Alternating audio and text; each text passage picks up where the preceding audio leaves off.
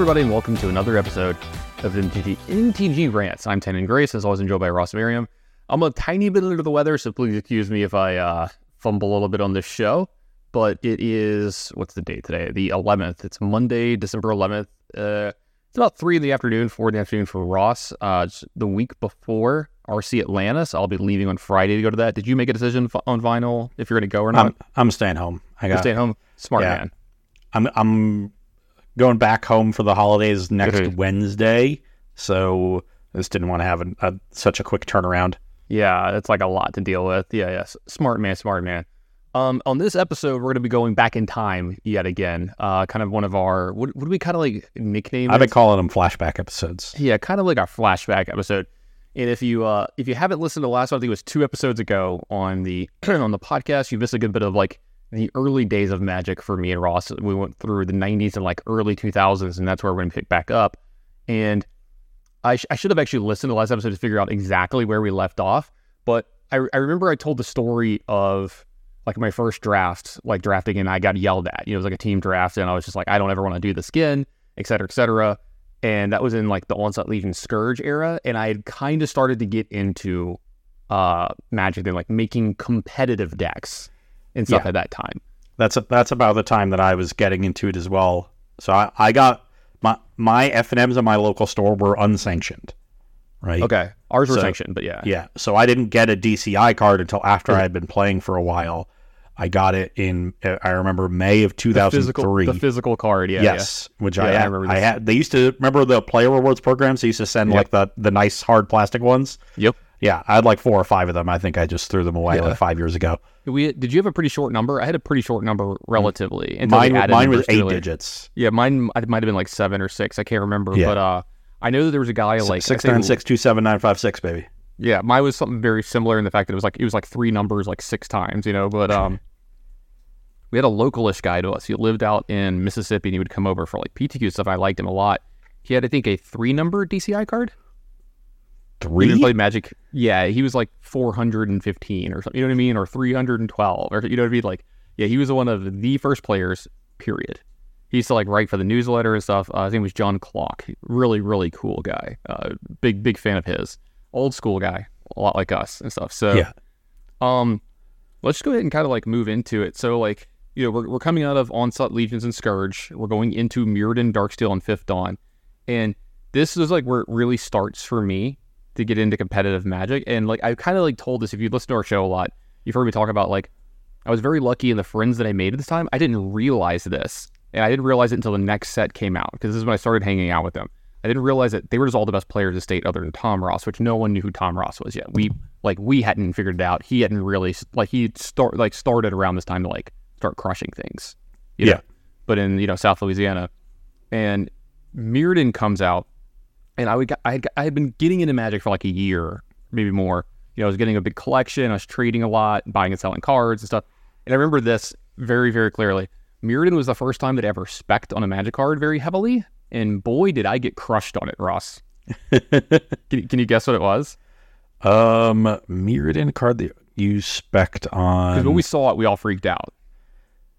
maybe. oof. What you want? You want a hint? It'll it'll narrow down a tiny bit. Yeah, yeah. I'll take It's a an, hint. it's it's an artifact. it's an artifact set. Was it um, e- extra planar lens? It was Solemn Simulacrum. Oh, okay. because you know this was the this was the what do they call it the invitational award for Jens. Yeah, it was the you know. invitational card for Jens Thoren, Sad, Yeah. Sadbot. And so uh, me and a bunch of all of us were like, this card is going to define standard. It's absurd. We've never seen like a ramp spell blocker plus like card advantage engine like this before. Yeah, And we weren't exactly wrong. The card is extremely powerful and it's extremely good for its time. We just didn't know what else was going to happen in that set that made that card unplayable because this this format was way too fast. And you know, we saw that with the amount of bannings that would go on throughout this entire block. Yeah. Well, there were a lot of powerful cards in that block that didn't really see any time in the sun in standard because of the Yeah. dominance of Arcbound Ravager. Yeah, like I remember Vedalken Shackles was in fifth dawn in this, and like it didn't even get played at all, and then became that was very very powerful. Like in the early days of like extended and Yep. and stuff, it was like an extremely uh, dominant card and all that stuff. But Mirrodin, we got our first glimpse of uh, Affinity, you know, Affinity for artifacts, and the deck was good. It was really good. And then Darksteel comes out, and Darksteel had uh, Skull Clamp, right? Yes, Darksteel, Skull Clamp, and Ravager, and And Disciple. Ravager and Disciple. Wait, I was remember- Disciple in Mirrodin, or was Disciple in Darksteel as well? Uh, oh no, Disciple's Mirrodin. You're right. Because Um, that card was like one of the that, that card was actually one of the problems. That and the, the lands were just Yeah. like actual problems. But anyway, continue. So, But the you know the it wasn't like Affinity was dominant from day one. no, it like- was th- there was, was a Brood Star deck. Affinity. yeah with the, lightning greaves. yeah in the fall format, um, which was one of the better one of the best decks, but not a dominant deck. Mhm. It was that uh, Goblins and Azorius Control. Yeah, goblins. You had different versions of goblins too. You had goblins, and then you had goblin bidding as yeah, well. bidding was, actually generally good. the better version. Mono red was actually better in the mirror because bidding is terrible in the mirror. It's act- it's Mm-hmm. symmetric. Um, Believe it or not, I actually attribute the genesis of the goblin bidding deck to one of my local players. It was the first time any of us had ever seen it. One of the guys that played with us at the time, who was extremely good and really good at deck building, he came up with it. And him and another guy, they went to like a GP or something. They both, like, I think, top 16 with it. And like no one had ever seen it before. And then, you know, the deck kind of, it got found or whatever. Anyway, they started playing Yeah. online, etc. But uh, you know, my first foray comes a, a little bit before, um, before Mirrodin, because May of 03 would have been right as Scourge was being released. Mhm. So this is the the last days of Odyssey block in Standard. So I played Blue Green Madness at regionals, and this is you know. They did regionals for many years and they were huge events, and then they sort of split them up and made it more total regionals, but they were smaller for Sure. a couple years and then they got rid of it. But this was like the road to nationals, and then nationals could get you to worlds, and um, you know it was a pretty big event, uh, especially for standard because you really didn't play a ton of standard back in these days. Mhm. Um, we but did. Yeah. but- yeah, uh, but like because there, were no standard PTQs, it was all Mhm. limited block and extended. I was a big fan of Block. I kind of miss it, which we'll Yeah. get into. Uh, I don't know if we'll get to it on this show, but very soon. There's a big Block thing coming up. But uh, you know the the only reason I was able to go because I'm 14 at this point, and I had started playing Magic and, and going to F and M with some friends of mine. Um, you know, my friend Ben, his mother would drive us there to the store on Fridays, and then my dad would pick everyone Pick up, up, and drop yeah. them off at two in the morning. Yeah. Um, and we all lived like relatively close to each other within Middletown. Papa Merriam was the real MVP. Let's be Yeah, real. yeah, that is that's true. Uh, so, but obviously, like the uh, regionals was in Boston, so um, my dad's how- not driving us. How about how far is that for y'all this time? Uh, like an hour and a half, maybe Okay. a little more. If there's some traffic. I, I don't I don't know the region very well. Yeah, it's it's it's not that far in terms of like magic driving, but for like a parent to be like, yeah, we'll drive you there, like, that's not happening. But what Ben did, because so uh, everyone else was a year older than me, so I was I would have been uh, May of 03, I I would have been a freshman, and they were sophomores. So they're starting, they're in that phase where they're starting to think about where they're going to go to college. And Ben's mom, in particular, wanted him to like be more dedicated to thinking about that, uh, as parents often are. And he, Ben, knowing this, exploited it and said, uh, and his mother agreed to drive us there on Friday, and then we'd get a hotel for one night if we spent Friday touring colleges. Okay, so they get they get to kind of like Yeah. in their mind they make the trip worthwhile. Sure. Yes. So we did we did three college tours that Friday. It was uh, it was Brandeis, MIT, and Tufts, Mhm. uh, which is I've actually heard of these. yeah. Uh, so and obviously like none of us really cared. We were just there to placate Ben's mom. Yeah, of and course. so she You're drove us, got the hotel for the night, and then uh, we played the tournament the next day. I was actually forced. I wanted to just play every round because it was Yeah. my first tournament. Yeah. I was five. It was ten rounds of Swiss and no cut. So back then, what regionals used to be, it was they did Swiss plus one. So the normal number of rounds you have plus one extra, and then just the top eight after that was went to nationals, and that was it. Mhm. um, I was five and four going into round ten, and um, and then uh, like wanted to play round 10 and they just like made me leave because uh, everybody else was dead and his mom wanted to leave to like get back home and so uh, i thought i had gone 5-5 years later, when we got our like Planeswalker point history on the website up, I checked it, and it was just a draw. So Hmm. I don't know how that exactly happened. I guess my opponent didn't show up either. Oh, so your opponent also didn't show, yeah. But So I didn't get reported. I would yeah. think I'm that's guessing supposed to be inputted as a double loss, but maybe, maybe the things were cool? I different in 2003. Yeah. Um, so technically, I went five four one and finished with a winning record with my my blue green madness deck. I literally just copied Jeff Cunningham's list and spent the drive up to Boston with a print a, a printout of his article because it's 2003. Just looking at his sideboard guide and memorizing it for the tournament. Mm-hmm. And so that was my first like Did you see you Ben Bleiweiss? no Jeff Cunningham.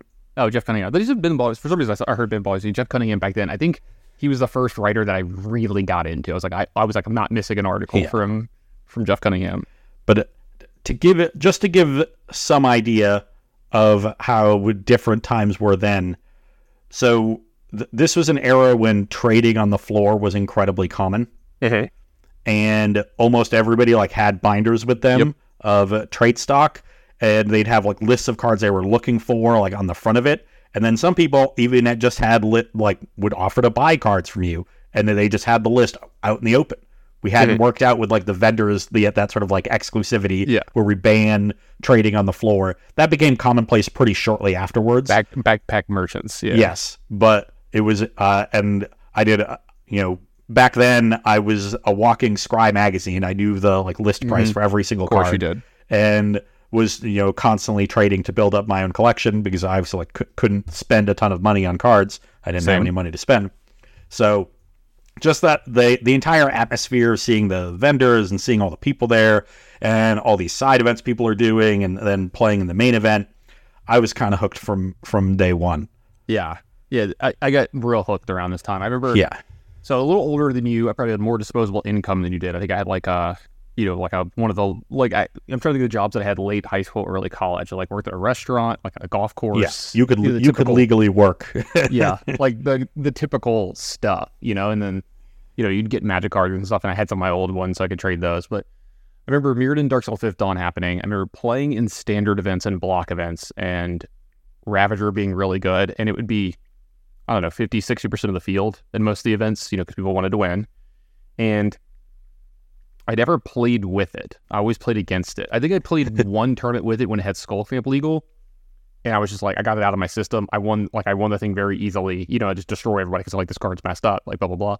And I just remember because like you weren't super like obviously the deck was busted, right? And you could just lose to anyone playing it, but you were really scared of the people that like I don't know. I found the people that played the deck extremely fast, I would beat, and then the people who took their time with their turns and did all the math, and they'd make like the slightly weird play that's like subpar this turn, but it it, it gets like more incremental advantage and more Yeah. damage down the road. Like those are the people that I was scared of. Were like when they knew to go all in on like their Ink Moth Nexus or something. You know, like that yeah, they like the crap make it a make their well, it was Blink Moth back then, Sorry, Blink but Moth they just Nexus, knew like sorry, yeah. you know you're twelve. They just like make their Blink Moth a six six, attack you, and Yeah. say, "Do you have an answer for it next turn?" Yeah, exactly. And I remember because like I remember this. This was the first deck that I fell in love with.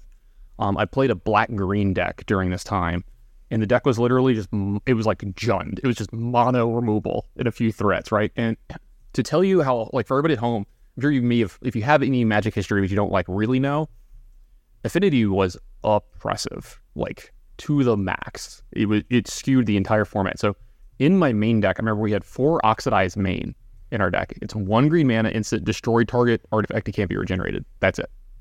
You'd play that, played Tel Jihad Justice main. Do you remember what that one is? Tell Jalad. T- Whatever. Teljihad Justice, whatever. whatever the name of the Very different card. Tell Jihad Justice Tannon. Sure.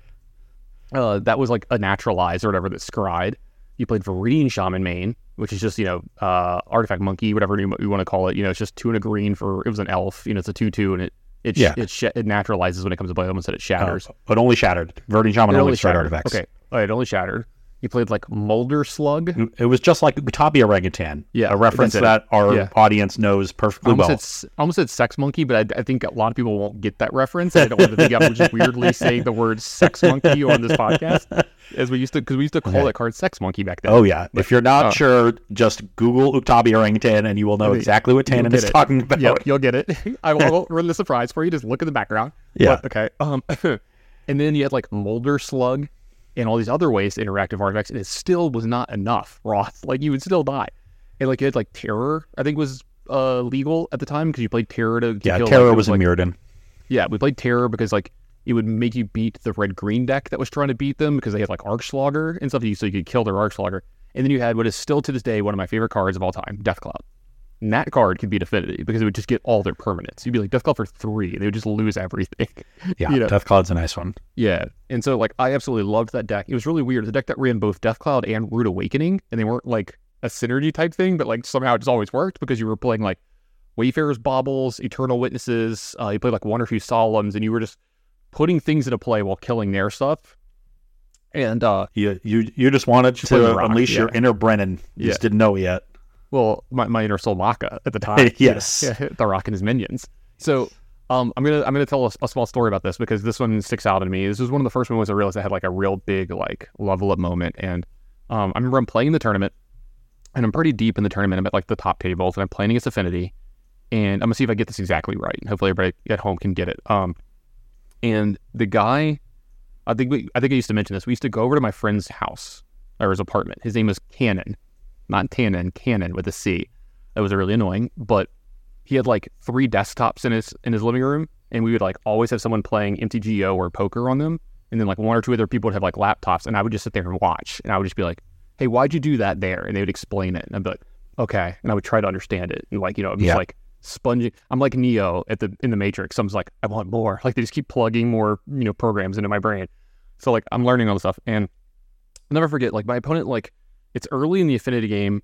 It's like his turn two. It's like my turn one. I have like a you know forest or whatever in play, and he had turn one like workered or something. Like played something right. Then his turn two, he like plays something, plays his land for turn, which he has like a random land. Let's say the white one, and he plays Seeded Synod, which is the blue one, right? And he attacks me. And he goes to attack me, and I just tap my green, and I and I put it oxidized on the table, and he grabs his creature and just puts it in the arm. I'm like, no, no, no, no, no, hit your seat of the synod. And Cannon is watching it, and, I s- and like Cannon is the most reserved person of all time, like super old school. If you told somebody a card that's in his deck, like we were drafting, I'm like, oh yeah, Cannon opened one of those, like a rare. He would get mad at you, like super old school. You know what I mean? And for and out the corner of my eye, I see him watching it, and he does a little fist pump and walks away. And I was like, oh, I must have made like a really good play or something like that. So I end up winning the game a few turns later. And uh and like I the guy kind of reacted when I killed the season. He like slowly put the arty. He was like, oh, you know, like, you know, you got and I, I asked Cannon later, I was like, yeah, I saw the fist pump was out. He goes, he had three Thoughtcasts in his hand.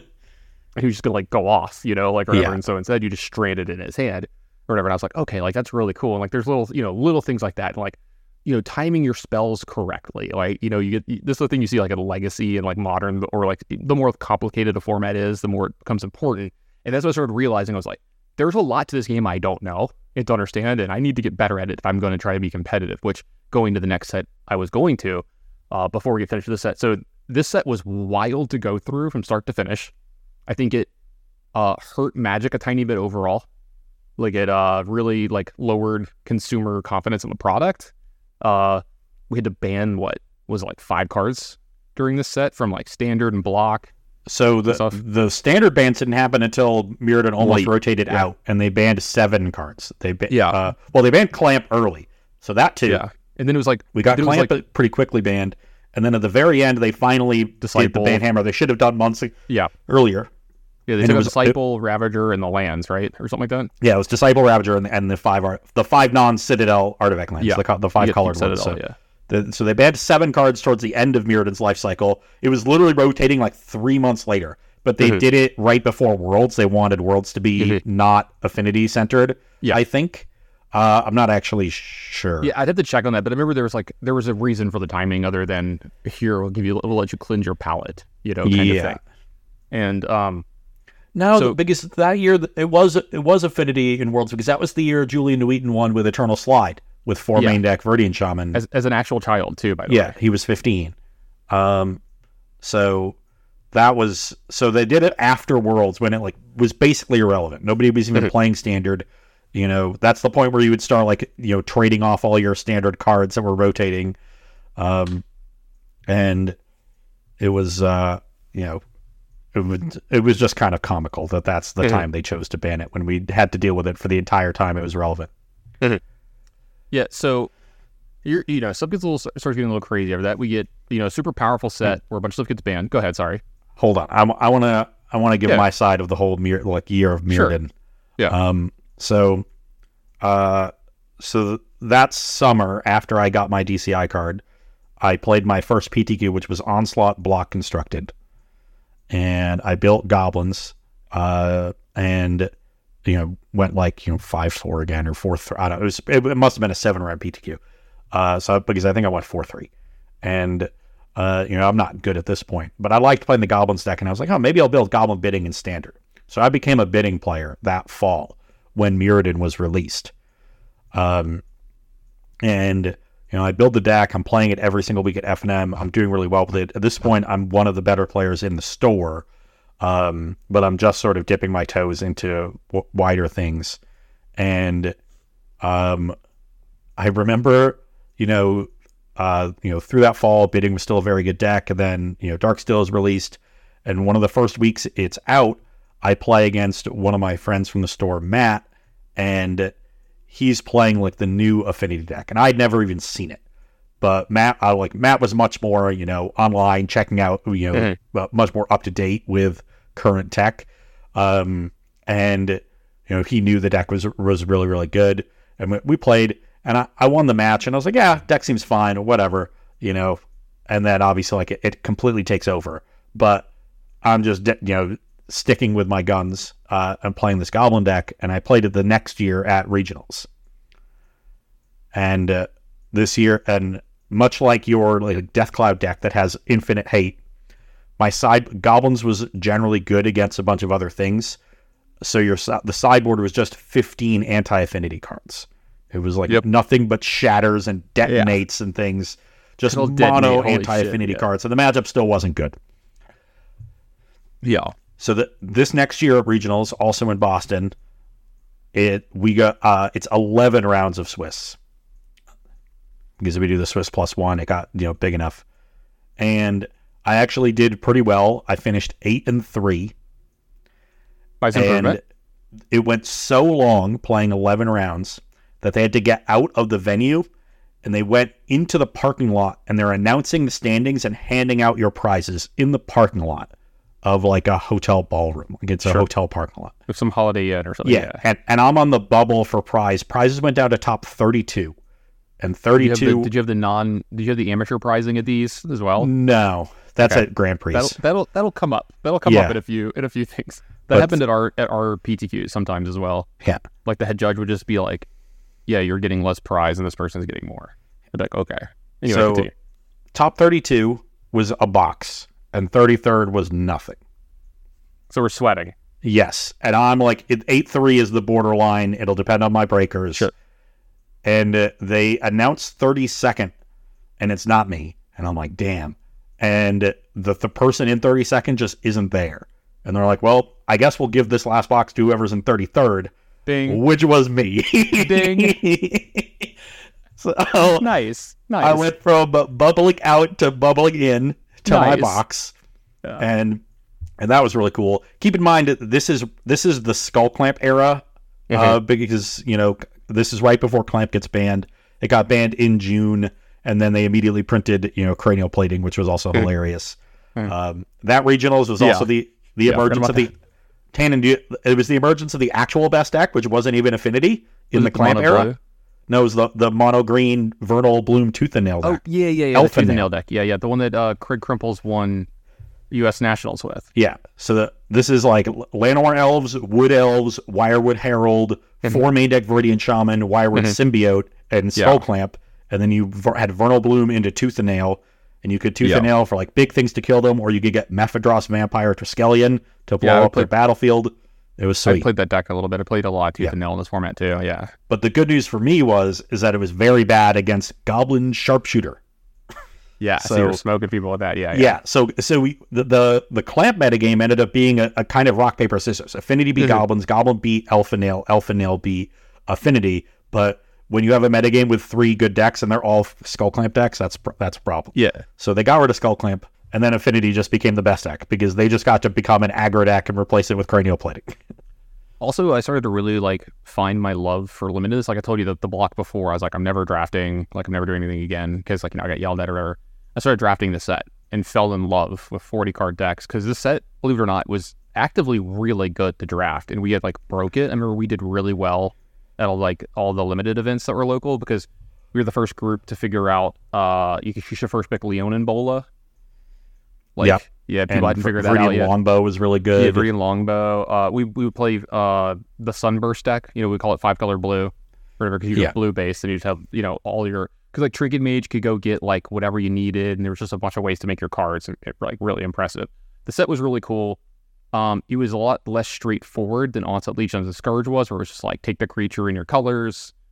And, you know, nothing against that format. That format was fun too, but like in this one, you had to look at the entire pack because like almost every card in it was playable in your deck and so so you had to do Yeah, you know some And weird stuff. any format that has a lot of creature type synergies or a lot of specific uh, color combination synergies, you tend to just like stick with those. Hmm. But yeah, Mirrodin because of Sunburst and all the mana fixing. Yeah. But without with all the artifacts, ends up being a lot more open ended because a lot of the cards can fit into almost any deck, but you got to Yeah. figure out how best to fit them together. So you have the the increased optionality is very nice. Yeah. I And- oddly enough like drafted a ton of OLS and then didn't really draft MD5 at all. I don't really know why. in D5. Or yeah, mirrored Mirrodin Darksteel Fifth. Oh, you oh mirrored in Mirrodin. I had already mentally gone on to champions. I'm sorry. I, I, like I told you, I'm a little slow today. Uh, I'm a little tired. Uh, but th- that was kind of the segue that I was going to make. Is we went from what some people thought was like a pretty good limited format into one that is not remembered very well in the history of Magic. A lot of people don't didn't like this set overall, and they didn't like this limited set. I personally did, though. I'm going to talk about it a little bit because this is where I start to actually get into competitive Magic, and this is the Champions of Kamigawa, Betrayers of Kamigawa, Saviors of Kamigawa set. So uh, I'm going to be a little all over the place in storytelling because my life is a little bit all over the place in this. Can we Yeah, uh Yeah. can we pause on this because I've got Sure. two more stories from Mirrodin era. Of course you do. So yeah, go ahead. so the the summer at the that summer when Clamp is banned, but um uh cranial plating is printed, I switch over to being a affinity guy. Mhm. You know, Go- goblins. probably Is, very good at that deck, weren't you? yes, goblins is dead at that point. My Sure. so my local store is still F and M no uh no sanctioned. So he allowed us to play five proxies. So I played the entire summer of F and M with proxied Arcbound Ravagers, and just bought the rest of the deck that w- or was nothing. Um, and anytime I needed to play a bigger event, I'd find somebody to borrow Ravagers from. Mhm. And I uh, that summer was the first time I played a Grand Prix. This is Grand Prix New Jersey. Mirrodin, it's Mirrodin block constructed. I will get to my first Grand Prix in um, the next set. Yeah. So we're very close to each other. Yeah. Okay. So I uh, so we sit down for the player meeting because we still had player meetings, Mhm. and we Kind of miss them. Yeah we had a we had something like we were over the cutoff to cut to 64 instead of cutting to 32 because we had like 800 or something, which Mhm. was pretty big at the time. Yeah, that's And very that's very large at the time. Yeah. back then you got buys for your rating. So if you're 1800 DCI rating, you got one buy, 1900 two buys, 2000 three buys, and that's how the system worked instead of planeswalker points. Oh, keep in mind we're we're in like a we're in like a sports complex in New Jersey. So and like we're in this giant open space, but it like overlooks a bunch of like indoor so- uh, soccer fields that people can rent. Okay. So like I, yeah, I've seen these places. Yeah. yeah, yeah. and we're like next to an IKEA. it's a Sure. it, it was a weird venue. Um, but but they it's mostly are. yeah, but it's my first time going to a Grand Prix, and we we sit down for the player meeting, and my rating at the time was like 1770, 1780, something around there. So I'm like just shy of a buy, and uh, but they announce because we have like so many. I don't know, remember the reason actually, but they announced that they're they were going to reduce the cap to get buys from 1819 2 to 1750, 1850, 1950. And I was like, well, that's great. Now I'm just over the cap, so I get a round one buy. Um, so I, I can honestly say I've never played a Grand Prix without at least one buy. And and uh, the the Grand Prix itself is pretty uninteresting. I think I went five four. Um, I had one salty opponent in the last round. We're both dead for day two, but they're just like complaining about Affinity as everybody did, and they're Yeah. playing the Freshmaker deck, just a Gruul. yeah, the red green deck. Yeah. Yeah, the, it's just Arc Gruul yeah. anti artifact cards. But their deck was so bad it wasn't even good against you because they didn't really have card advantage to take advantage of all the removal Not that deck was not good. and uh, uh, like I, I beat him to end my day on a win while he was very salty about it. Mhm. Oh, the other thing I will say, well, to give you another example of how different things were back then, the head judge is giving the spiel during the player meeting in the morning and tells us about what the triggered ability policy is, and it's like you've got to remember remember and announce your triggers immediately, or it's a game loss. And the example he gave was Molder Slug. So if you have a Molder Slug and your opponent has no artifacts on the battlefield, you still have to announce it on their upkeep Yep. before they draw, was or it's awful. a game loss. It was awful. Things were incredibly punishing. Yes. Uh, so you learn to I'm play technically game- precise very I'm quickly. surprised. I'm very surprised the game survived. Honestly, through a lot of this. For the Well, I think it, the problem was the the bigger threat was all the cheating early on, Mm-hmm. and obviously, like this kind of enforcement didn't happen at lower levels where most people Yeah. were playing, but but at high levels they needed to like really ramp up the enforcement. I think to curb cheating, and then now they've like come back down to earth. I think they've gone a little too far, but that's a Yeah. story for a different podcast. Um, Sure. But yeah, that that's these are the conditions we're playing in. I don't make day two, so I'm playing the PTQ the next day. At Grand Prix, there was always a PTQ on Sunday. that's like 500 people for 400 Uh, people. so ours ours was the largest in North America at that time. It was 270 something, Yeah. like 273. yeah, there are always so- some huge numbers. They're like Yeah. nine or ten rounds. Yeah. It's nine. That's nine rounds of Swiss, Uh-huh. and we're playing it. And I, I started off pretty well. I started off 2 0. I lost round three to somebody playing Cogs. The, Oh, wow. the Auriok Salvager control Yeah. deck. Yeah. Um, wow. Yeah. Yeah, I'm sure I played the games terribly. I had no, really had no idea what was going on. Um, but I keep, I, I, I'm winning from there. I'm still X one through several rounds. I'm winning a bunch of mirrors. I beat one guy who was very mad. So people got like, usually got very mad when they lost to me because I'm I'm still 15 at the time. I'm just Sure. you know I'm the kid, Yeah. um, and I relished in it. So I'm playing one affinity mirror, and in in mirrored and block constructed, there were two. So there's two different builds of affinity. There's the Aether Vial build, which was the better one, and then there was the Paradise Mantle build. Paradise Mantle was meant to do something similar stuff. It was a zero mana artifact, equip one, your creature tap for a mana of any color. So it gave you some mana ramp uh, and more cheap artifacts. And what it did was give you access to more colored mana. And so what you, you could do was sideboard in Furnace Dragon for the mirror. Six red, red, red, affinity for artifacts, five, five flyer, ETB, exile all artifacts, and something like that. And so you would just, you know, you both be playing Magic, and then you just slam a five, five flyer that wrathed the board, and they just didn't really have an answer to it. Um, but it was just like Aether Vial is a busted card, as we all know. So, And it um, so still there were- used to this day. yeah, Even though it took it took time to catch on. And that's and that's that. Oh yeah, it It definitely did. right away. Yeah. I remember. I think it was V who wrote about it. People kind of laughed at him at first, and then Yeah, it was like yeah. the 14th. It was literally like a like. I remember at one point in time we used to joke about this when like they were really good in certain formats, and uh, the card was like thirty dollars because you know it hadn't been reprinted a bunch yet. yeah, And it's just an uncommon from this set from ten years ago, you know, or fifteen years ago at this point. Whenever whenever we're talking about this, and I was like, yeah, I remember this being a 14th pick. Like you would just get these like super late in your Yeah. packs. We didn't know they were going to be like thirty dollar bills or whatever. Anyway, sorry.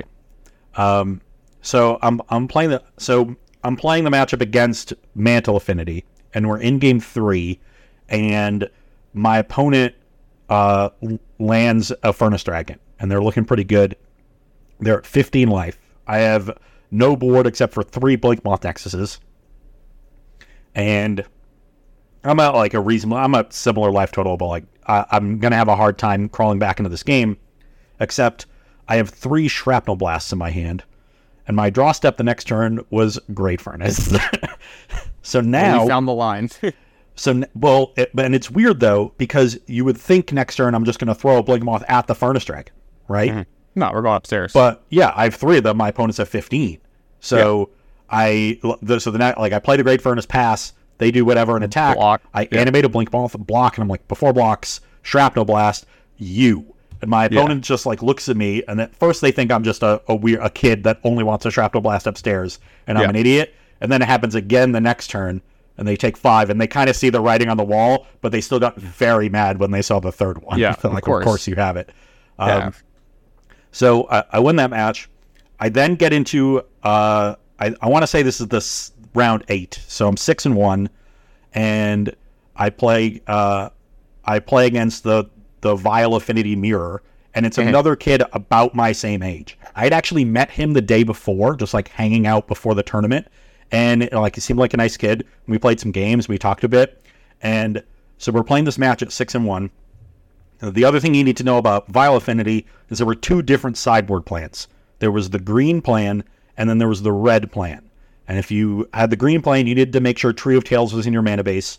Red plan, you got more uh, wiggle room with how you built your mana base. And with the green plan, you played uh, Viridian Shaman and Oxidize as your sideboard cards in the mirror. Red plan, you played Electrostatic Bolt and Relic Barrier. Good old relic barrier. God, I remember these Now- cards. Anyway. he, he was on the red plan. I was on the green plan. Historically, the red plan was better. I was enamored with the Viridian Shaman and Vial shenanigans, but th- what the red plan could do was answer Disciple of the Vault, and the green plan Yes. could not. Yep. and that, you know, so b- big edge to the red plan. Um, but we're playing, and once again, we're in a game three, and I take over game three by taking my vial up to three and vialing in a Viridian Shaman. so, you know, it still works some, some of the time It's a scoreboard. Yeah. but I'm 15. I've never made like a deep run in a tournament, you know, nearly this size before. I'm like shaking at every play I make, and uh, uh, unbeknownst to me, after I've I because I just showed my opponent the Viridian Shaman rather than putting into play with the the vial, which is what I should have done, and I just kind of instinctively put it in my graveyard. Okay, and we uh, but it, it actually just doesn't matter. I don't need the two two. So like that happens, I like pass the turn, he does something, and we go back to my turn, and I'm thinking about something, and in the middle of my, my thinking, he just points out that the Viridian Shaman shouldn't be in, in the graveyard, and I'm like, oh yeah, uh, but I figure like it's it's not advantageous, like it might just stay in the graveyard, it might come back, who knows? We and he's like, we should call Judge. And I'm like, sure, you know, we called Judge, and my opponent, who I thought I was friendly with, just spent five minutes lobbying with the judge to try to get me a game loss because it was the only way he could win this match. Yeah, of course. Just fishing for it so hard, and I'm just looking at him like, "What the fuck is wrong with you? Like, Yeah. this you're never winning this judge call ever. Yeah. E- even with how strict things were, if you made mistakes that didn't benefit you, you weren't going to get a game loss. Like, that Yeah. obviously you didn't do that on purpose. Yeah. Uh, so the judge, like, they're he's constantly saying, so, so he doesn't get a game loss, like, right? Like, he made a game rules violation. The judge is like, no, it doesn't benefit him. Like, I, I'd stayed in the graveyard. That's how, that's how it, it worked because they're, they're not going to adjust the game state. So it was my mistake. Lost the two two. Didn't care about it. Won the match and like coldly shook his hand and moved on. Mhm. So now I'm seven one. I have to play round nine. I can't draw in. Tournament's too big. And this tournament, you know, it's in August. It was very hot outside, and it was hot in the the place. The ceilings are like 30 feet high in the the venue, and there's uh like industrial or commercial air conditioning vents in the ceiling. But they didn't really dissipate very well. So if you were right under one of the vents, it was freezing cold, like Mhm. 40 degrees, 50 degrees maybe. And if you were not directly under one of the vents, it was 80 degrees. that, that's how this venue was. And I sit down to, at my table for round nine, and it's our table is just directly under a vent. So I'm just not only am I shaking because I'm nervous, I'm now also shaking because I'm freezing cold. Mhm. And I didn't have the wherewithal to like ask a judge if we could play at a different table, which obviously they, they would have allowed. But once again, I'm 15 and I'm playing this match, and uh, I remember my opponent's name. It was Matt Entz, but it, his last name was spelled E N S S S. Okay. Yeah, it's just stuck with me to this day. I was like three S's. I thought his name was misspelled on the on the pairing sheet at first, but then he had an embroidered like jacket that had S with three S's on it. Wow. Um, okay. and we're it's another affinity mirror. It's just a, a very close three game match and like i at the end of it as i'm pulling ahead i like almost knock over my deck because i am shaking that hard. I have to like play incredibly slowly to Mhm. avoid like making some game losing dexterity error that would cost me this match. Uh, but i ended up taking that one down and that was my first ptq top eight. I lost in the quarterfinals to cheesequake to my enduring shame uh, which was the the big red deck splashing blue for condescend and thirst for knowledge um, from some like 15 year old Canadian kid, and uh, I just played like absolute dog shit the entire match and was really upset with myself. I got crushed in like two game in two games, uh, but that was my first PTQ top eight, and that that was the first moment where I was like, I might be good, and um, so you know, affinity good for small children to win magic tournaments, I guess. Sure. So are you actually done finally? Um, we can can we go on? No, no, I have one more story. Jesus, man. Like I had two, and you have like four. Yeah, right, no, this is ahead. this is a fun era. It's just because I have so many stories of me beating kid people and them getting really mad, and I love those I think we stories. got. The, I think we got the point on those, Ross. no, no, this one's the best one though, um, because this is actually from a year earlier. This is me playing a uh, a a GPT, I think, at some local store. It was back when I was still playing goblins, and um, I'm it's like round two or something, and I'm playing against Tooth and Nail, and my in game three, my opponent resolves the Tooth and Nail, and they get Platinum Angel, Leonin Abunas, which is Hey. a two five that gives you Artifact Shroud. And so I'm just sitting there, like I tack him down to negative a million. He never makes any blocks. I'm building this huge battlefield, trying to find an answer. Uh, because you know, with Siege-Gang Commander and sharpshooters and things like you can kill a bunch of stuff, but it's taking a while. And by the time I can kill it, he fires off another uh, tooth and nail, and I'm assuming he's going to get Meph Trisk and wipe my Hey. board, and there's no way I can win. Instead, he gets two more copies of Leonin Abunas. So I'm sitting there just amassing this giant battlefield, trying to find a way to deal 19 damage, while my opponent's at like negative 20. And he's just attacking for four each turn in the air with Platinum Angel. I didn't take any damage from my lands, so it takes him five turns. He passes when I'm at four, and I draw my card for the turn. And I have two of my friends, Ben and Justin, standing behind me. They're literally telling me to concede. They're just like, but they're like whispering it. And he just hears like whispering behind me. And they're just like laughing about how dead I am to his ridiculous battlefield of Platinum Angel, triple Leonin Abunas. I draw my card and I think like, I think I can I can win this game. And so I sit there like using Skirk Prospector, Sharpshooter, and and Siege Commander. I think I drew a second Siege Gang for turn, which was critical. And I'm just cashing in all my creatures, constantly just dealing damage and maximizing all of the sequencing. And it gets to the point where I kill all three Leonin Abunases and have two red floating, one card in hand, and I show him the Echoing Ruin that was in my hand that I had brought in. Horrible card to bring into this matchup. Don't know why I did it, but it worked Sure. out perfectly. And I'm like, you know, to kill your Platinum Angel, that's game. And he immediately calls the judge and tries to get us like all punished, thinking that like my friends were giving me play advice. My friends just start laughing, like, dude, we were telling him to concede. Yeah. and we were, we literally didn't think he could win, and he was just so upset. Yeah, Aw, I man. bet. I wish I could. I wish I could still do that, but it's just I'm What, too. upset your opponents that bad? yes, beating beating adult. So like, hold on, real quick, real quick. You don't do this to your opponents. You do it to me. to me and to me and Brennan when we had to play with you, we would just get tilt off the face of the earth. Like I got to tell you this. Uh, I don't know if I've ever told you this one, but um, one of our top eights, it might have been, I think it was like Baltimore. It's like one of the ones where we're like in the semifinals, we're playing to make the finals, and we're like one one. It's down to like your your last game. Like it's it's your last game. I think you're playing humans and you're playing against um, like Dredgevine or something.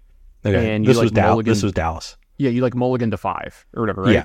And do you remember that I had to use the restroom and had to leave? Yeah, I did not have to use the restroom. I just couldn't watch anymore. yeah, and because for one thing, like I just couldn't watch anymore because like this is one of the tournaments where I went like 15 and one or whatever or something like that or like 16 0. And I was like, I, I can't, I just can't take another loss. You know, it was like it was during that because there was a stretch there where like I just barely lost in any of these team events for like a long time. And just to pat myself in the back a little bit here, but the stress was getting to me and the biggest problem about it is you shuffle so goddamn slow between like you're mulliganing and you you mulligan twice in a non-time round. I think it took you nine minutes to mulligan twice or something like that. and I just I could not deal with it anymore. I had to get up, walk, and the judge like, "You can't come back." I'm like, "Oh, don't worry about it." like, Yeah. I'm not. I actually watched the game like on a friend's phone, like across the hall. You know, The, and the somehow he game, won, the game did not take nine minutes. It was Yes, over very quickly. Yeah, I had came turn back- one noble, turn two mantis rider, turn Yeah. three mantis rider, turn four mantis rider. yeah. I uh, that's the funny part. I did actually use the restroom, and I come back, and I'm like ready to leave or whatever. One of my friends is watching. He's like, "I think Ross is gonna win." I'm just like, "Dude, don't do this to me." It's like the the Avengers moment. Don't give me hope. whatever. Yeah, yeah. So um, anyway, are we good? Can we go on to Champions Kamigawa? Yeah. So Do you, do you have a lot to say about this form, this block too? Because I have a decent bit because I, I have I have very little. So you you, Okay. you you go and then I'll yeah. This is a block So- I've I have not not Yeah. much about. this is a real crazy year for me as well. So, in which we'll talk about that because it has to do with right after Saviors of Kamigawa, we're going into Ravnica as well because Ravnica is the next one after this. I wonder if we'll have time to get into Ravnica. We'll see. Uh, yeah, this set was just nuts for me. Um, Champions of Kamigawa was, I'm pretty sure it's the first limited PTQ I ever played in. I think I might have played in one constructed PTQ, but I didn't like know what, you know what I mean? It was like a local event I played during the, uh, the Mirrodin block, but I didn't even, because I just remember this. You know, I'm in, I'm in Baton Rouge, Louisiana at the time, and my friends are all like, hey, next weekend we're driving to Houston. It's like a four hour drive. We're driving to Houston. We're to like stay overnight, play a magic tournament, and then drive home that day. Do you want to go? Like, we're going to, and I'm like, wait, there's a magic tournament? They're like, yeah, it's a PTQ. I'm like, yeah, sure, I'm in. I'm in. They're like, it's sealed, whatever. And I remember like, it's the typical like sitcom moment. Like, you know, a minute goes by and I go, what's a PTQ? It's like, you know, I don't even, I don't even know. Like, they explained it to me. And I'm like, okay, cool. So all my friends go, you know, it's like six or seven of us, right? We take two cars, we're like full or whatever. Um, real, a real side note, I get real lucky here too, because like one of the guys we hung out with listened to a lot of music that I ended up really ended up liking. And he either was like from Chicago or knew somebody from Chicago, and he had like a very early EP of Fall Out Boy. And he was like, "Hey, you should check out this band." And he like put it in my CD player in my car, and I was just like, "Who is this? I need to know. I need to listen to more of this music." I liked it anyway. I remember that was like that, like the road trips of friends back then. I I, I missed that part quite a bit. You know, you made some of your best friends, etc. And you really kind of like, you know, hit it off with people. Anyway, so we go out to Houston, and uh Magic in Texas, man, it was a it, it hit different back then. It was really they were extremely competitive. Everyone really, really cared about their their rating. And I'm gonna jump forward in time a little bit, like like just to prove it to you. Uh, I have like a really good couple of years starting here, right? Like I have a like a like a two or three year span where I went a lot, right? Yeah. And my rating is absurd at this point. Uh, and I remember like you go to Houston and it was like very common for Texas people to ask you your rating before the round started. Yeah, the the, the, the look just Ross guy gave me is like whatever. I used to get a lot of questions after a match, especially if I They won, because my opponent thought they were going to lose a Yeah. bunch of points. That or they would ask after. I remember once after once the guy like I just like beat the crap out of this guy. He was like a cocky local player or whatever. I could just you, you knew the type like you could just tell Yeah. right. And uh, afterwards he was just like, he was like, oh man, what's your rating? I was like, rating? What's a rating? And they're like, he's like, you know the number, and I go, oh, I think it's like fifteen something. You know, you start at sixteen hundred. I'm like fifteen. He's He starts freaking out. He looks at friends. He's like, I'm gonna lose the maximum. Blah blah. And I just start laughing my ass off. And he's like, what? What's so funny? I'm like, dude, I'm like two thousand. Shut up. And he's like, oh. You know, I'm like, I'm like the highest rated player in this fucking room. Shut up. Like, whatever. But anyway, so, uh, you know, back up. We, we go on the trip. We go to the event. Obviously, I go undefeated in Swiss. Like, let's be real. Everybody knows that's what's coming. You know, it's my first PTQ ever. My sealed deck is very good, right? Uh, I can still t- tell you some of the cards that not worth it. Uh, my sealed deck is very good. I'm the only one of my crew to make top eight. And a- again, at this time, I told you, like, I, I did not really realize how good the people I played with were versus the average player. This is not shitting anybody else. It's just like, you know, I was playing in, we'd get together and draft a bunch at someone's house, or we'd go, like, make it eight man at the local store, like, you know, six, seven, eight of us. And, like, I would never win. I'd win, like, one in, like, six or seven, eight mans, and my deck has to be very good, right? Because even if my deck's better than them, they're going to outplay me, right? Yeah. You know, because the games go a little longer back then. Magic was a little more, um, there was a lot more back and forth and stuff. And not everything There's was a lot less. I curved one to four, and you're dead. and you're dead. Yeah, exactly. And uh, you know, mulligans were more punishing and stuff back then as well, et cetera. So you had like more non games, et cetera. Anyway, so I go undefeated. None of them make the top eight, and I just waltz through the top eight. Like I like EXO this day like it's nothing. So I qualify for my first Pro Tours for London, right? And uh, by the way, this is this is part of when this year gets nuts. So uh, I qualify for London, and um, I remember on the trip I got my collection stolen which was crazy. Like someone just stole my backpack. I didn't realize it until I got home or whatever. Um, I still remember the top eight. Uh, they disagreed with the way that I drafted, but I really liked my deck. I first picked Glacial Ray. Do you remember Glacial Ray was? Yep. I'll let everybody at home. Two, two mana Cool, shock with splice for two. Yeah. So I first picked Glacial Ray. Second picked Consuming Vortex. That was the bounce spell that also had Splice. That was Yeah. arcane. I third picked a Glacial Ray. And my fourth pick, somehow, Blind with Anger was in the pack. It was just Ray of Command that was arcane. And back then you could like stack damage, and do all kinds of crazy shit. Yeah. So like this is like the best card of all time. It was like a four for one every time you cast it if you cast it correctly. And so every combat was the same thing. Eventually I would get a couple creatures play, They a couple creatures would be like attack, I'd be like block block stack damage. I'd be like bounce my guy, splice on arcane, splice splice on arcane. I would just start emptying my hand very quickly, you know, and the games would go whatever. So I qualified for my first pro tour. Um, go through betrayers, go through saviors. A lot of fun stuff happens here. Uh, at this time, we're still having the. I think I might have mentioned it, we're still having the big uh, pre-releases. You know, where it's like it's only like one pre-release in the state. It was in New Orleans. We'd Yeah. all go there. If I remember correctly, there was a really funny moment that happened. Betrayers of Kamigawa had Jitte, right? This is again yes. another huge betrayers. mistake. Yeah, it's a betrayers. So I, if I there's a funny story with this. Uh, Saviors of Kamigawa, the pre-release. If I remember right, you only got packs of champions and saviors. I Like, believe you so, Didn't get yes. the, you didn't get the middle pack, and I remember because I'm trying to remember the story. I, think it happened like round one or round two. My opponent uh, plays a card, and I immediately like, put my hand. I'm like, Judge. The judge comes over, and I'm like, I, I have a problem, and they're like, What? And my opponent's like, What's going on? What's wrong? And I just look at the judge. I'm like, My opponent just played a Jitte. And he's like, Yeah. And I'm like, We didn't get packs of Betrayers of Kamigawa. So like the the person cheated by putting you know just the, the best Yeah. limited card in their deck. But I'm like, it you can't even have this card. So like, yeah, there's no way I can prove it except like 'cause the guy's like, well, you don't know, and I'm like, no, no, no, I know. You you don't get Betrayers of Kamigawa. And I look at the point, you know, I point at the symbol on the card. He's like, oh, okay, like get out, you know, like or whatever. And um, it's so I think it's sometime around this, like champions or betrayers. I can't remember exactly. I played my first Grand Prix, so I qualified for my first first Pro Tour before I played my first Grand Prix. My first Grand Prix was Grand Prix Austin. I had zero buys. Uh, I go six two or seven two day one. I remember I go X two, and you know back then it was top sixty four cut to the next day. I think I finished sixty fifth if I remember correctly. So I like I don't make the next day because my losses were around like three and eight Yeah. or something like that. It was My shortly was- after that that Yeah. they changed it to Yeah. everyone with the same record as 64th Yes. makes it. It was much better. Yeah. But uh, I remember because like I lost and I was like very dejected. I was like, this is stupid. I was like, my deck was great. You know, I really wanted to draft some more because it was really funny when I finally got to my first pro tour, which is in Saviors Kamigawa, because we did uh, it was a draft pro tour. So back then they weren't mixed; they were limited or constructed. Yeah. and you would have draft pro tours. So literally the entirety of the tournament would sit down in eight man pods, and we draft twice day one, and then do the same thing day two, and you draft in the, into the top eight, right? Um, that was the first time I did a like actual timed draft in person. I had never actually done a professional level draft until draft one of the pro tour, and like he was like the one thing my friends kind of didn't really get me ready for because I think they just assumed I knew it. They're like I didn't really really know. Yeah. Uh, so here's where stuff starts to get a little crazy too. Uh, that's my first Pro Tour. It's Pro Tour London. It's the first time I've been overseas. First time I've been in Europe. Uh, you can go back and kind of check this. There was a terrorist attack in London while I was there, and uh, that was scary. And I happened to be very close to it when it happened, Ross. Uh, like the joke is that we got up like ten minutes earlier that day. We could have possibly been in the middle of it. And uh, like I was in the subway, like literally underground when it happened.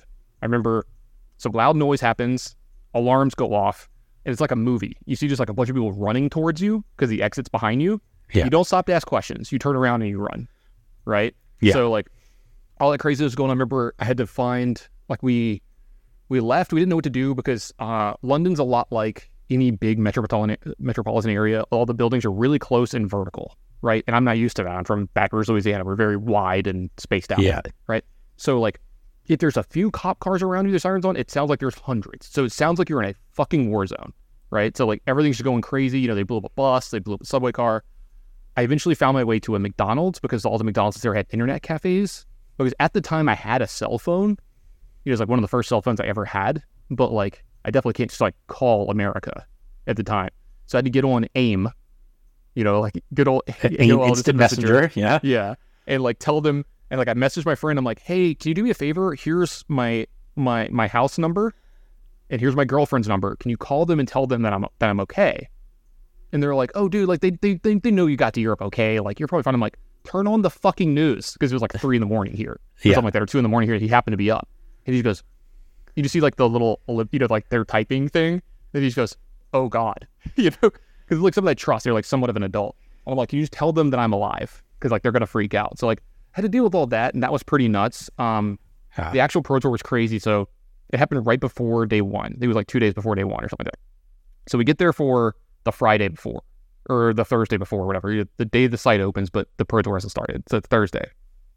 And they're like, uh, circumstances are crazy. Uh, all site events are free. So they like, everybody's just literally drafting like crazy. And we're getting to do a bunch of stuff for free. So that was kind of cool, I guess. You know, we ended up playing the Pro Tour. I don't do very well, but this is the one that uh, Geoffrey Siron 9 0'd the top eight. He was the only red drafter at the table. And he happened to be the person that we were watching. You know, like the coverage is watching. Yeah. Yeah, I'll still never I'll never forget this because we're in the the viewer area. Because like they had the big screen set up and there's like hundreds of us like non still playing quote unquote pros, you know, the people that are there for the pro tour.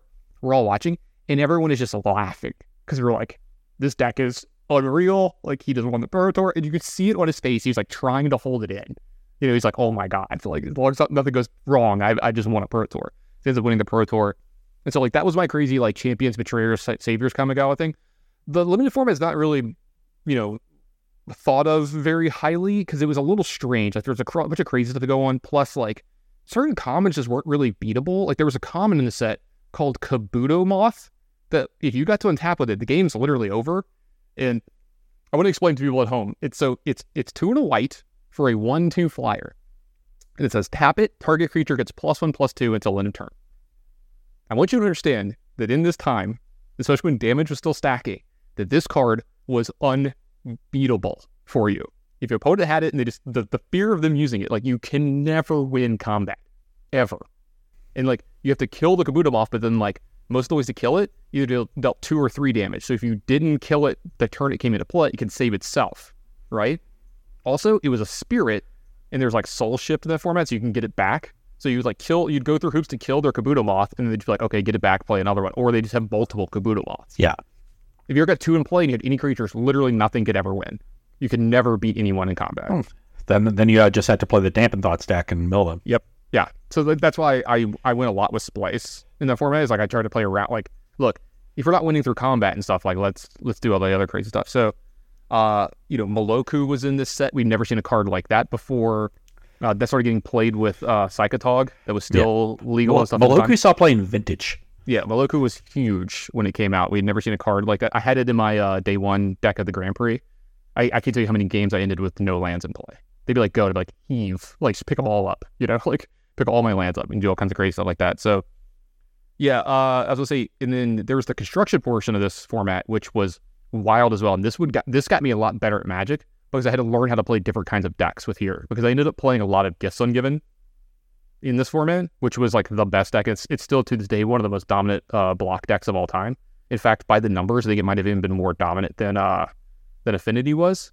But there were also just like the other decks weren't super great, and it was one of the first times where I started learning the uh the other things that you can do in Magic, where you could like not I don't want to say get people because I don't want to have the negative connotation, but like it's one of the first times I ever did something like I gifts for two cards instead of four, or like you would make your gifts pile hoping they would get it wrong. You know, you'd like the way in which you did it, you'd be like, oh, like this card, you get that one out first, like real fast. And then you'd Yeah. like take your time and all the other ones, they would just never give you that card when you don't want it and stuff. And that deck was really cool. You get to do like the the Yosei uh not Yosei. Is Yosei the white one? It's Yes. Yosei, right? Yeah, you get to do like the Yosei Kokusho loops and stuff and yeah, the set was pretty cool overall. I had a big I was a big fan of it. It was a lot of fun. Um I'll let you say your stuff about the set before I talk about before we get into Ravnica. I'll probably hold off Ravnica for the next series, but I'll talk about why again this all got real crazy for me at the time. Yeah. So, uh, speaking to the caring too much about rating, after I top eight at a PTQ, and my rating is in like the 1800s at that point, and I am, you know, an incredibly cocky 15 year old kid, uh, I cared a lot about my rating.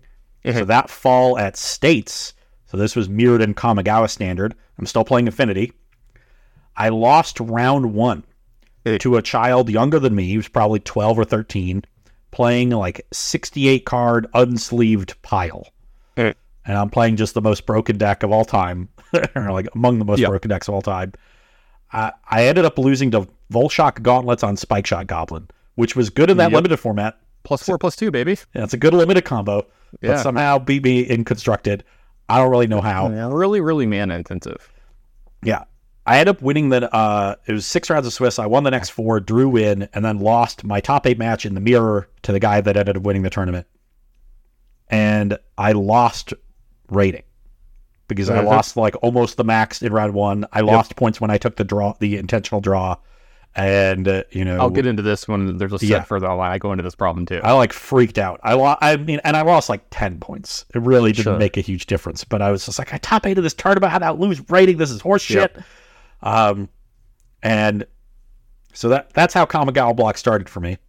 Um, I I was also a big Meloku fan. I started playing. Um, I got bored of Affinity, and I started playing the Simic Rude Awakening Meloku deck uh, with Sakura Tribe Elder and Sensei's Top. It was like a ramp control deck. Had some counter spells, some ramp spells, and you just won with either Meloku or Rude Awakening.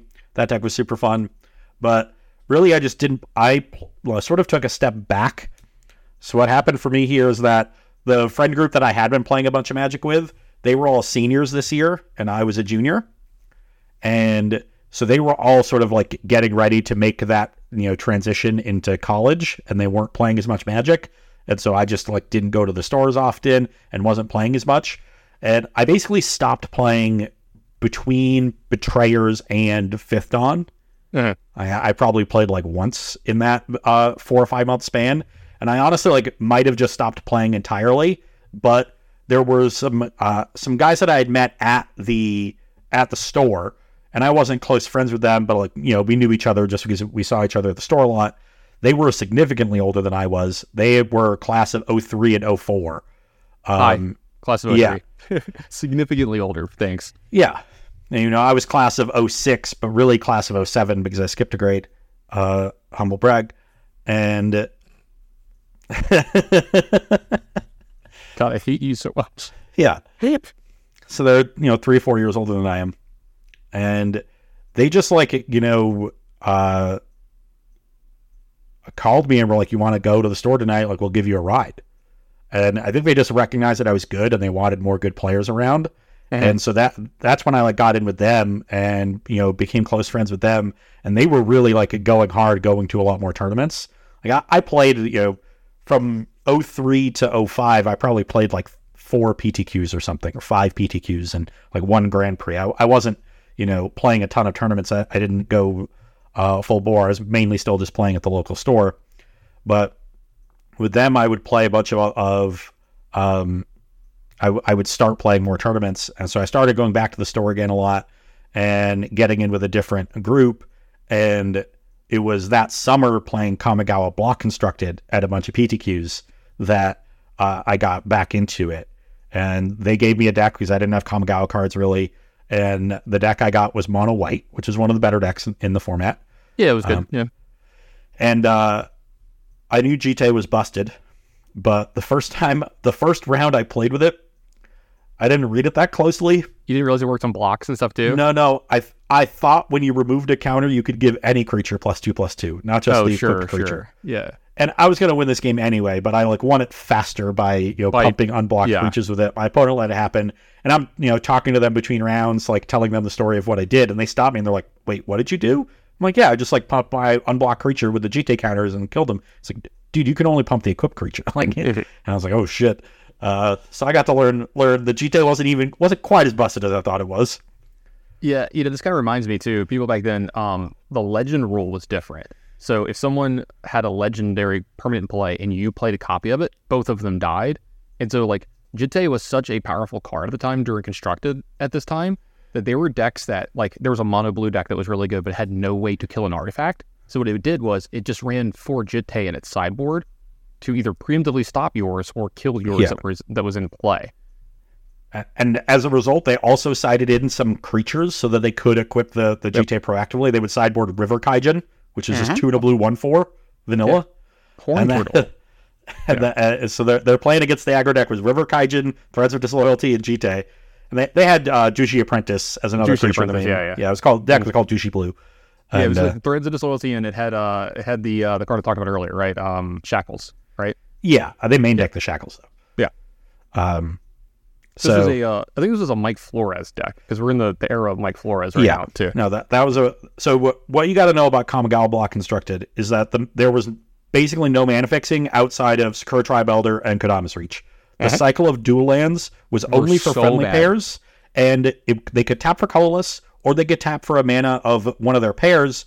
But if they tapped for a colored mana, they wouldn't untap the following turn. Yeah, they were So- unplayable. Yeah, wildly unplayable in every single format. They weren't even playable in limited. What was it? it? Was Tendo Bridge? What was the card? Tendo Ice? Bridge was the best Tendo mana fixing land. It was uh, Yeah. it's a land that comes in with a counter, taps or colorless, or you can tap or move a counter to make a mana of any color. So you got Uh-huh. one a one time shot at it. They they've I think functionally reprinted that card, but Yeah. um yeah. But if you were green and you played four Skur Tribal or four Kodama's Reach, you could play three colors pretty easily. So every deck in the format was either base green and doing other stuff, mainly the Gifts Ungiven control deck, which was Sultai, or it was monocolored. So that there was mono white aggro, there was mono black aggro, there was even a mono red deck that wasn't as popular, and there was mono blue control. Um, and then the gifts deck, there was some other pretty bad decks. There was the the blue white legends deck with honor worn shaku yeah. um, yeah. and stuff like that. But I, I played the mono white deck and like I did okay. I lost playing for top eight in another one where I was five one and couldn't draw in. Had to play the last round and lost it um, in in a close one. And after a couple tournaments of playing the mono white deck, I was like, I'm kind of tired of the mono white deck. You know what deck I actually think is really good? And it was the Teamer Godo deck. So this was another Sakura Tribe Elder Kodama's Reach deck and sort of a, a pseudo ramp deck. And it played four Kodama of the North Tree. I think it's North is the one that was a two triple green, six four trample shroud. Uh, this is a you know big, difficult to answer creature. You played four Meloku, and you had two Godo Bandit Warlord. It was a Simic deck splashing Godo.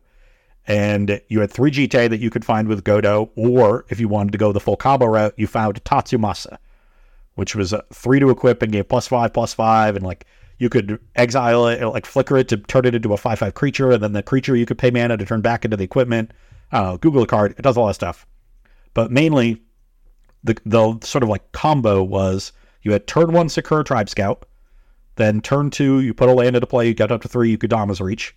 Now you have four lands in play. Next turn you make a land drop, use Tribe Scout again. You have six mana on turn three, so you can play Godo on turn three, find Tatsumasa.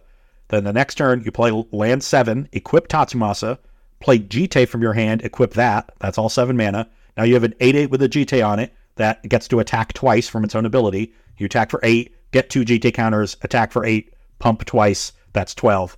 So you could twenty someone on turn four. But you were also you also just had like you know powerful creatures you ramped into. Meloku was amazing, especially when you had eight lands in play, and you played four Sensei's top because you had so many shuffle effects with Tribe Elder and stuff. And then you had some counter spells, Hinder, Hisoka's Defiance, uh, the typical counter spells of that format, and that was basically the deck.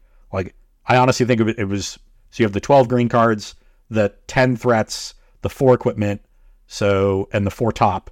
So that's uh, 8, 18, uh, 30, and then it was six blue cards. It was two Hisoka's Defiance, four Hinder, 36, and 24 lands. That, that was the deck.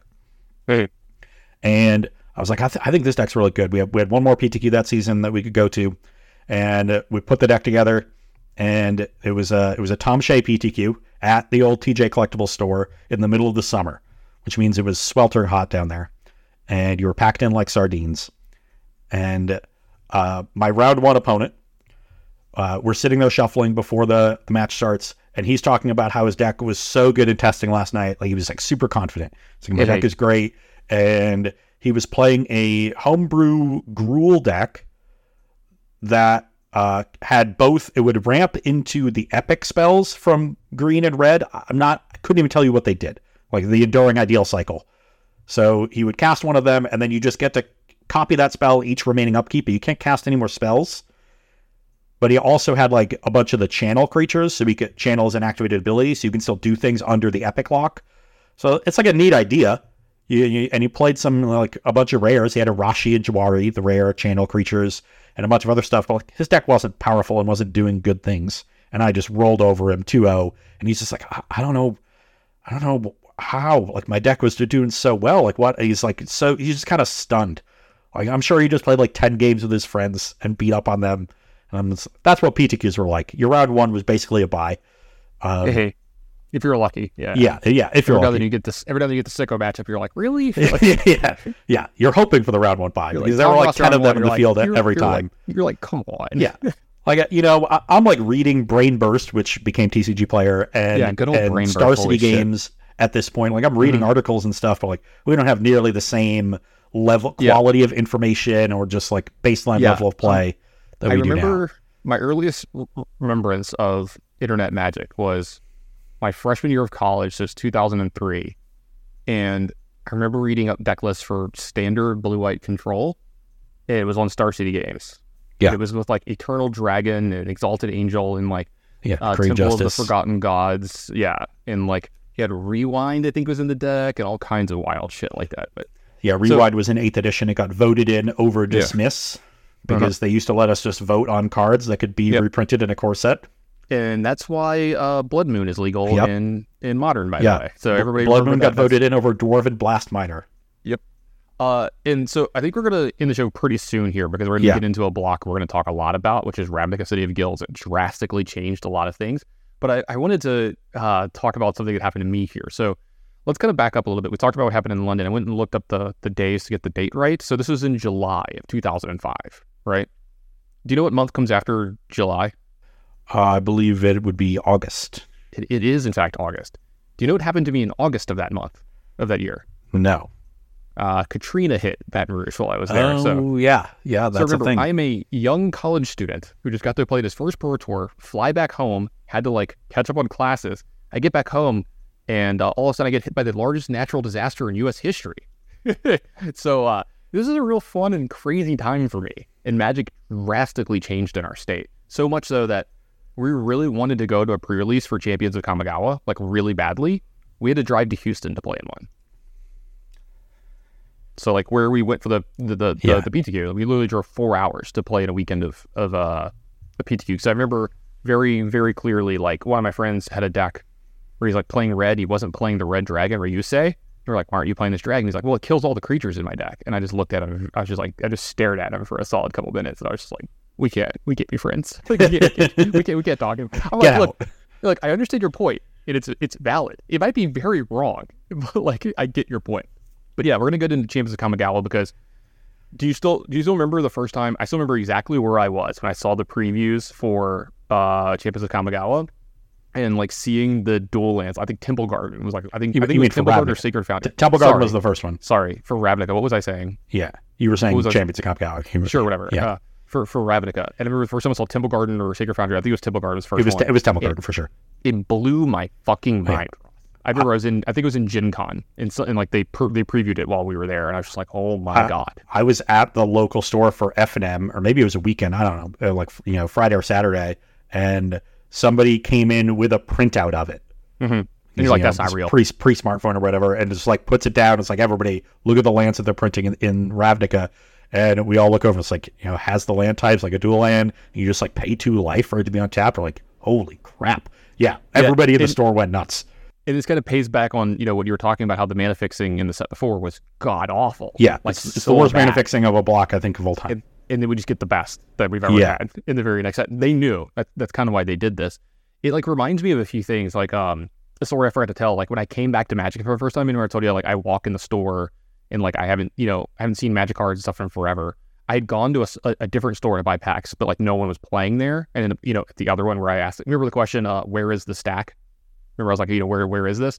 I remember I go to the other store and the guy's like, oh yeah, the game's changed a lot. The guy behind the you know counter is like showing me things. And the first card that he shows me, I forget this, is Spiritmonger. I did not believe it was real, Ross. I was like, this Yeah. is not a real Magic card because like it had, I was like, where's the drawback? Like, there's no drawback because like no card was even remotely close to that good when I played, or or it would be like during your upkeep, sacrifice a land and lose five life or something. You know, it'd just be like ridiculously horrendous uh, drawback kind of thing. But yeah, we'll get into that set quite a bit because uh, man, it's one of my favorite sets of all time. Yeah, too. we'll, we'll start with Ravnica next time. I just want to finish up the, the Yeah, story of course. this PTQ. I'm not trying to end the uh, the show. Yeah. Yeah, because this is Oh, my there's more. You, you need to tell me when you, you have more in Oh, these yeah. stories. You just you just stop and then later you're like, hold on, I have more. Like, Oh no, this is this PTQ is the biggest like magic regret I have. So I'm playing through this PTQ, and my deck is just working out gangbusters. Like this Godo deck is busted. It's great. Uh, I make the top eight, but in the top eight, I run into my worst matchup. So you're, as the ramp deck, your worst matchup is the mono blue deck. You just like didn't have answers to turn two Jushi Apprentice. You know, you're you, you spent the first three turns ramping, and then they just countered everything you played and drew a bunch of cards. It was heinous. And my we get to game three, I like managed to win one game, and then my opponent just like misses their third land drop in game three for four turns, and I win the game. Uh, I get into the top four. I, I beat I know I beat mono white in the top four, and basically like having played a bunch of PTQs with the mono white deck and played a bunch with it, I was able to navigate that matchup pretty cleanly. Um, but I make the I'm in the finals of this PTQ, and I'd never even really thought about winning a PTQ. Like I went to these tournaments because I liked playing tournaments, but I didn't really think I was ever going to win one. And um, I like asked my friends. I was like, "What PT does this queue for?" And it was PT LA that fall. Was like, it, "This is this is actually August of 05. So, um, and it was that like you know October or something. And you didn't just get a free plane ticket; you got two hundred fifty dollars to Yeah. help like offset the cost of your ticket. Yeah. and that was it. And like you know, uh, and so it was two fifty because it was a, a domestic. Oh, a Pro Tour. domestic one, yeah, If yeah. it was a foreign pro tour, you would get five hundred. Yeah, you actually just made me remember. So like, you know, my pro tour that I, PTQ that I win, you know, I get the full 500 or whatever. And I remember going home and like telling my parents, you know, because I'm like 17 or 18 at the time, Yeah, and like I'm like, yeah, I, I won this thing where I get to go play in London, and they're like, and I had I have to pay for it myself, you know, or whatever. And they're like, well, we don't want you to go if you're going alone. And it was like really crazy because there was a PTQ in New Orleans like the next weekend, or like you know in two weeks or whatever. So like my whole crew rows down there. Uh, I go as well. You know, it's it's an hour away. It's a Saturday, whatever. Just go down to New Orleans, and not gonna not gonna lie, it was kind of nice to you know like the, the the tournament's going on, and I'm just walking around. People are like, "Why aren't you playing?" And I'm like, "Oh, oh, I can't. You know, I'm, not I'm not allowed to play because Yeah. I because I've won one already." Six of my friends go. All six of them top eight. So thankfully, I was like, okay, I've got somebody to go to. I've got somebody to go to London with, and then we had the max sweat. Like one of the non-six people made the, the final finals, against, yeah. and it, it was uh, against the guy named Cannon, and Cannon won, and so like we ended up going to the pro tour together and stuff. So like I didn't have to go by myself, or because I was gonna. I, my parents were not stopping me. I was gonna go, you know. But, well, but I got the 500 bucks, and they're like, get to London, have fun, you know, because that didn't cover even half the ticket. yeah. My situation was a little different because I'm I'm 15 at the time, yeah, you're screwed. and yeah. the one thing I knew about, especially my mom, is that she was gung ho about me not missing school for things. Yep. I she sent me to school when I was in sixth grade with a fever because it was standardized Jesus. test day. I took like the the Connecticut Mastery test that year with a fever, and like after we were done with the test, Yeah, th- you- we had had like extra recess, and I just asked to stay inside because the I only was prescription was more equations, all right? Like, she, just- she knew it would make you feel better. Yeah. So so I'm thinking like I'm making the finals as PTQ and I'm just like I don't think my parents are going to let me go. I don't have a phone. I couldn't like borrow a phone. Uh, you know, this is as like cell phones are becoming pretty commonplace, but like I don't know. Uh, For whatever reason I couldn't call my parents or like they didn't pick up maybe. Uh I I, couldn't get in touch with them. So I'm like do I like take the risk here? Um and like try to win win the PTQ or, or whatever if I can't go. So I was like, no, I shouldn't risk it. I'll I'll just sell the slot because I'm sure my opponent will want it. And when we sit down, the first thing my opponent says to me is, "I don't want the slot," because my opponent was Yeah. was Dan Jordan, and he was uh Oh, Dan Jordan. God, I hung out with him a lot when I lived in Vegas. Yeah, I love Dan Yeah. Jordan. Yeah. so Fun guy. I was 16 at this point. I was too old for the JSS, but he was still 15, and he didn't want to get his first pro point until he got to 16 Okay. because he wanted to keep farming the JSS. Yeah. the Junior Super Series for those who are uh, I was also a little too old for that. Never got to compete in that as well. Yeah, I got to play in exactly one qualifier when I was 15 because I just found out about it, and I lost in the top eight um, to an asshole who tried to con- he tried to convince my last round opponent to not draw with me in the Swiss when we were both safe. Which is highly illegal now, obviously. Uh, yeah, he's and he's not at our table. He's just like leaning over because my opponent was like you know even younger than I was and wasn't wasn't sure, but I was very confident we were both locked. I was right, and I ex- explained it very clearly to my opponent. My this guy is just like, no, don't listen to him. You never know. You might as well just play it out. Uh, and I'm just like, shut up, you asshole. Uh, Yeah. And then I of course lose to him in in the top eight. I was playing bidding. He was mono red goblins, and in game three, I kept a the perfect hand. It was three lands, two goblins, Gempalm Incinerator as a third goblin, and Oversold Cemetery. Your plan in the mirror was to board out bidding and board in cemetery and just become a Gempalm Incinerator control deck. To cycle Gempalm every single turn, and they couldn't catch up. And I ended that game with all three Oversold Cemeteries in play, three Goblets in my graveyard, and however many other cards I had drawn were all lands. Just unbelievable. And yeah. uh, but we're in the finals of this PTQ, and we're both like trying to convince the other person right now, me and Dan Jordan, to take the slot. Eventually, he says like, "Okay, like I'll take it." We negotiate a split, and uh, and you know we go from there. But I just now like, if I had like asked my parents, like they would have they would have let me go. On especially because I would have I could have played the angle of this will look really good on my college applications. Sure. Yeah, and it would have. Um, so yeah, I should have played a pro tour when I was 16 in 2005. It would have been the extended pro tour right after Aether Vial got banned, where Goblins was the most played deck but did terribly, and I would have 100% just jammed Goblins because I knew it. Um, so I'm sure I would have done very poorly in that pro tour, but Yeah. just getting the experience and you know wh- whoever I could have like met or whatever would have been great. Uh, and Yeah. Yeah, there, there's I have some stories from my first pro tour that like uh, testing for it was wild because like like I said I had never done a timed draft like in person, but to get myself ready for the fact like so you're 100 percent not allowed to look at your picks in, in, instead of in, only in between packs. So Yeah. you take a card, you put it face down, you are not allowed to touch it again, right at the pro tour. So what I would do is when we when we when we draft uh, on Magic Online at home to practice, I had a note card taped to- the computer screen that would uh, cover where my picks would go. So I could only see the packs, and then I had to just I, I trained myself to like memorize like okay, this is what I have in my deck. This is how many creatures I have, and then you know, like a lot of people talk about this too. Like you know they'll watch people draft from uh you know coverage or whatever, and they'll look at the first pack. You'll see them pick. You know they're going to take this rare, right? Like they would have busted rare, and they move it to the front, right? And then they spend a solid forty five seconds looking at the pack, and people always wonder that like, dude, we're mapping the pack. We're figuring out like what's most likely to be there. Or sometimes you'll see me shift a pick too. Like my I stream stuff, I talked about this a lot. Like in drafting, if like if I was close between this card and another card, let's say it's a white card and a blue card, but there's like a, a likely card that's blue will wheel or a likely card that's white that's will, wheel that's playable, I'm going to take that and fight for it, you know, kind of thing, or something like that, and just hope it hope it works out, that kind of stuff. Or if it's like there's one good blue card and three good white cards, I'm going to take the blue card and just let the people to my left yeah, just send a better Yeah. signal. yeah, send a better signal kind of thing.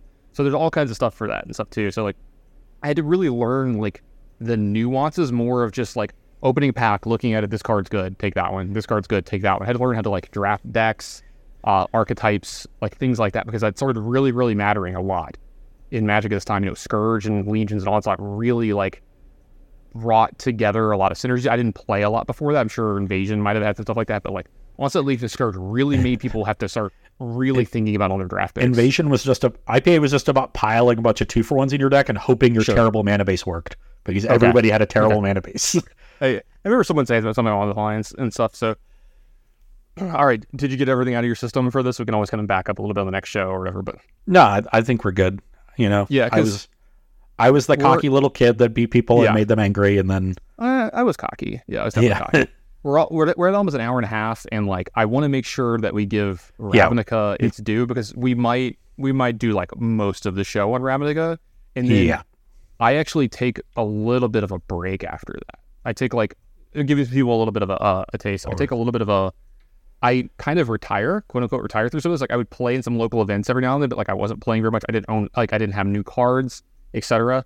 Uh, there's there's a set that comes up where I have one of the biggest finishes of my entire career, and it's the only time I play the set in my life. Literally, never played it before, never played it after.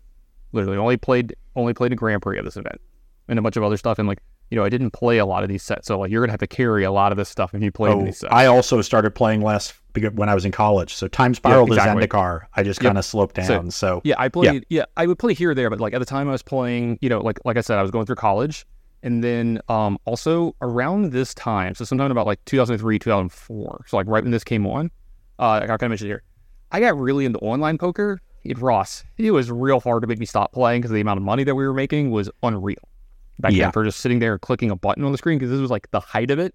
This is when like poker was all over television, and if you wanted to play online poker, you just put your credit card information in, and like you know kids were like getting their parents' credit cards. If like people were just there was so much money, Ross, and it was so easy to get to get the money on and off, and like I was missing so much school.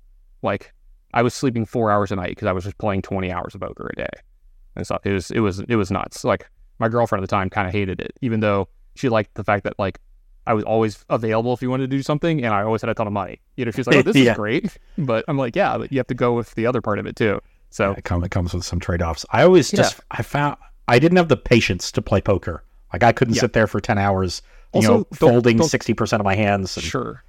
I also I think that you would be good at some parts of the game and good against some people, but I think as soon as you got against people who were like well studied in the game, you would get abused quite a bit because I think you're too mathematical is the problem. And like it's good to be mathematical, obviously, but like we had we had a player in my group, like we would all play poker against each other too as well. We had a player in my group that's very much you, right? Yeah. He's like a math degree, like uh he's a PhD in math, like all this kinds of crazy stuff, but like it was so funny too because like he wouldn't get it while he kept losing at poker. He's like, I know all the odds, I know all this stuff, and I'm just like, yeah, but like, you're a bitch. like, you, like, you know what I mean? Like, you would just fold a lot because it's like correct for you to fold the situation when like you're not paying it. You know what I mean? Like, you're not paying attention to some of the right. You, you get what I'm saying? I'm not going to go into like yeah, poker minutia here, but I was just like, you know, you didn't understand that the game was more than just the math and stuff involved as well. So like, yeah, it's really fun. I, I kind of wish I knew you back then. I, I'm trying to remember when I started like becoming aware of you. I think it was like when I came back to Magic quite a bit.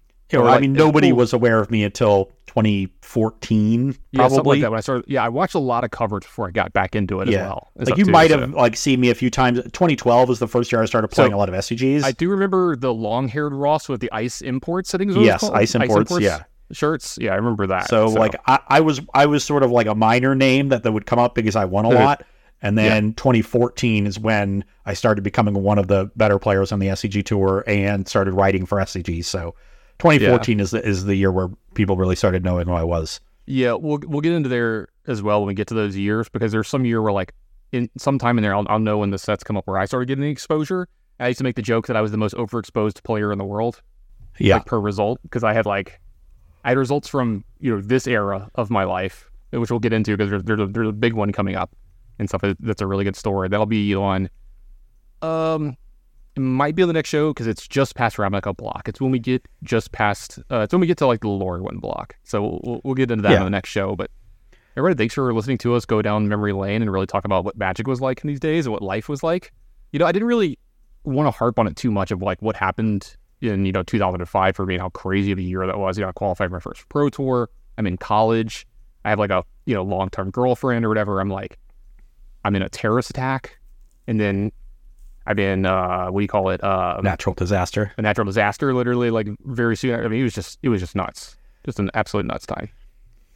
So, but thanks for listening, everybody. I think that's going to be it for us this week. Hopefully, we have time to do this. Uh, it's I, I have a feeling over the holidays it's going to be pretty easy. Like next episode, we're going to talk a lot about the Atlanta RC leading Yeah. up to it because like there's some cool things going on in the format. We'll see how if it's actually good this weekend with the results.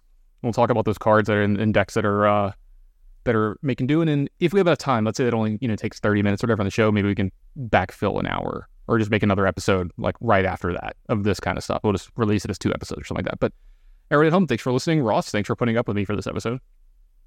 Ditto. All right, guys, thanks for listening. Bye.